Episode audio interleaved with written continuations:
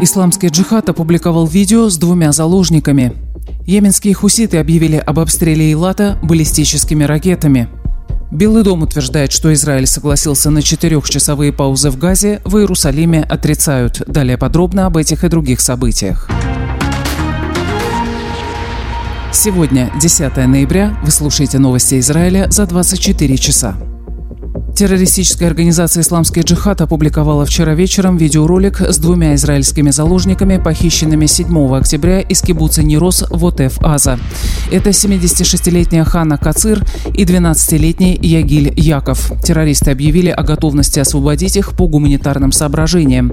Оба заложника зачитывают на камеру некое заявление, которое им, судя по всему, надиктовали похитители. В Израиле расценивают этот шаг как часть психологической войны, поэтому многие СМИ решили не публиковать ролик. В заявлении исламского джихада не указывается, когда именно он готов освободить заложников и на каких условиях. У Ханны Кацир трое детей и шестеро внуков. Она много лет работала с детьми в своем кибуце. Ее муж, Рами Кацир, был убит террористами седьмого октября. Ягиль был похищен из своего дома, где находился вместе со своим шестнадцатилетним братом. Родителей в тот момент дома не было. Дети спрятались в защищенной комнате и успели сообщить своей маме, что к ним ворвались террористы. Силы ПВО Цааля вчера отразили несколько атак в направлении Эйлата. В одном из случаев система «Хэтс» сбила ракету класса «Земля-Земля», выпущенную по Израилю с территории Йемена. Как сообщила армейская пресс-служба, воздушная цель была перехвачена далеко от границ Израиля. Ракета, запущенная по территории Израиля, была обнаружена и успешно уничтожена в районе Красного моря с применением системы «Про-Хэтс», говорится в сообщении. Однако ранее в дневные часы небольшой беспилотник, который также, вероятно, был запущен йеменскими хуситами, взорвался во дворе одной из школ Эйлата. Тогда сигнал воздушной тревоги в городе не звучал. Никто из тридцати семи учащихся, которые в этот момент находились в школе, не пострадал. Зданию нанесен ущерб.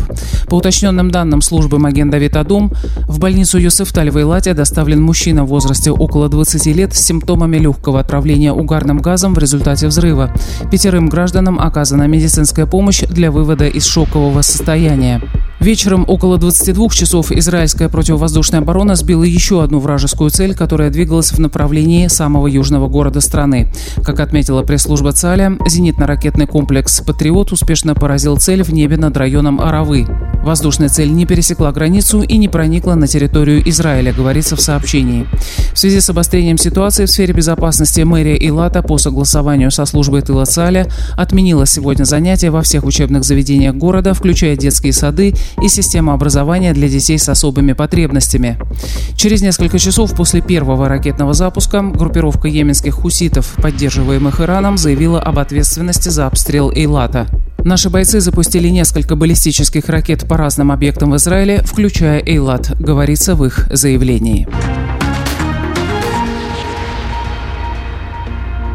Координатор по стратегическим коммуникациям Совета национальной безопасности Джон Кирби вчера заявил, что Израиль согласился на ежедневные четырехчасовые гуманитарные паузы на севере сектора Газы.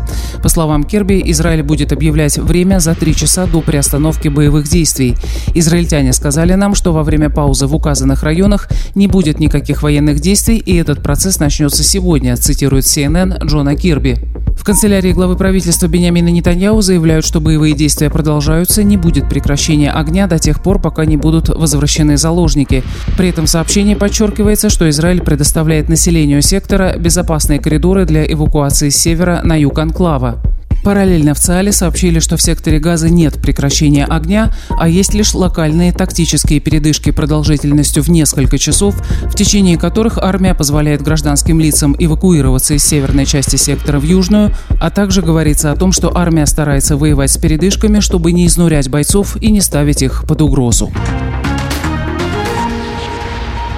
Генеральный инспектор службы тюрем генерал-лейтенант Кэти Перри сообщила, что на данный момент общая служба безопасности передала Шабасу около ста боевиков, входивших в элитное подразделение Нухба террористической организации «Хамас». тридцать из них принимали прямое участие в резне седьмого октября в израильских населенных пунктах. Они содержатся на особом объекте службы тюрем в центре страны в строжайших условиях. За их содержание отвечают сотрудники, прошедшие специальную подготовку. Ранее стало известно, что юрсоветник правительства Гали Барафмиара и госпрокурор Амит Айсман ведут подготовку к созданию особого трибунала для суда над участниками резни. Пресс-служба Цааля вчера сообщила, что солдаты, действующие в северной части сектора Газы, обнаружили потайной объект, где изготавливалось и хранилось оружие и беспилотники. Он был найден в самом центре жилого квартала в жилом доме рядом с детской комнатой. В одной комнате изготавливают ракеты, в другой спят дети, говорится в сообщении пресс-службы.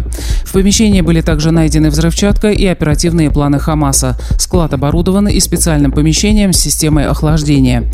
В ролике показана разрушенная детская комната, оформленная в розовых тонах. И солдат поясняет: сейчас мы находимся в комнате маленьких девочек, склад и взрывчатка находятся совсем рядом, прямо в квартире. Армия обороны Израиля провела экскурсию по тому же зданию для иностранных репортеров, которые накануне сопровождали бойцов Цааля на севере сектора Газы. В канцелярии премьера Нетаньяху заявили, что Национальная служба информации осуждает участие журналистов, работающих с международными СМИ, в освещении жестоких массовых убийств, устроенных террористами Хамаса седьмого октября в окрестностях сектора Газы, и требует немедленно принять меры в отношении фотографов, находящихся на службе у Хамаса. В канцелярии особо подчеркнули, что эти представители СМИ причастны к преступлениям против человечности. Это нарушение правил профессиональной этики. Ранее пресс-служба правительства направила срочное письмо руководителям средств массовой информации, в которых работают эти фотографы, и попросила дать разъяснение по этому поводу. Между тем, информационное агентство Рейтер отвергло обвинение в том, что его корреспонденты были заранее уведомлены Хамасом о нападении на Израиль. Мы приобрели визуальные материалы у двоих фотографов из сектора Газы, с которыми ранее у нас не было никакой связи, говорится в заявлении агентства. Агентство Associated Press, реагируя на публикацию расследования, сообщило, что тоже ничего не знало о нападении до того, как те произошли. Ранее организация Honest Reporting опубликовала расследование, в ходе которого было установлено, что фотокорреспонденты ведущих международных СМИ сопровождали террористов, документируя штурм поселков и захват мирных жителей юга Израиля. Вчера были разрешены к публикации протоколы тридцатичетырёхлетней давности допросов следователями Шабака Яхьи Синуара, нынешнего главы правительства Хамаса в секторе Газы. Это был второй арест Синуара. По совокупности совершенных преступлений он был приговорен к пяти пожизненным заключениям, но провел в тюрьме двадцать два года и вышел на свободу в две тысячи одиннадцатом году в рамках сделки Шалита. Работой Синуара была слежка за предполагаемыми нарушителями традиций ислама, а затем их наказание или убийство. Так, рассказывая о совершенных В совершенных им казнях, Синуар упоминает жителя Газы Расми Салима, слежка за которым велась в течение четырех дней. Было установлено, что мужчина иногда уединяется с женщинами в своем магазине, что было уже достаточным поводом для наказания. Салима отвезли на кладбище в Хан-Юнисе, после чего Синуар лично задушил предателя своей куфией. По словам Синуара, хотя позже руководство Хамаса выдало ему оружие, он предпочитал собственноручно душить отступников. Из показаний следует, что Яхья Синуар гордился своим умением бесшумно задушить человека. Сотни медицинских работников, включая парамедиков службы скорой помощи Маген Давид Адум, собрались вчера возле офиса Красного Креста в Тель-Авиве.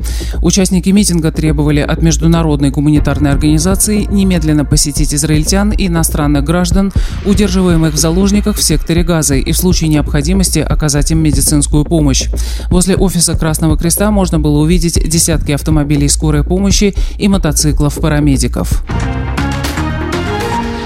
И о погоде. Сегодня температура воздуха немного снизится, переменная облачность. В Иерусалиме и Хайфе двадцать четыре градуса, в Тель-Авиве двадцать шесть, в Бершеве двадцать девять, в Эйлате тридцать два. Это были новости Израиля за двадцать четыре часа. Подписывайтесь, оставайтесь с нами.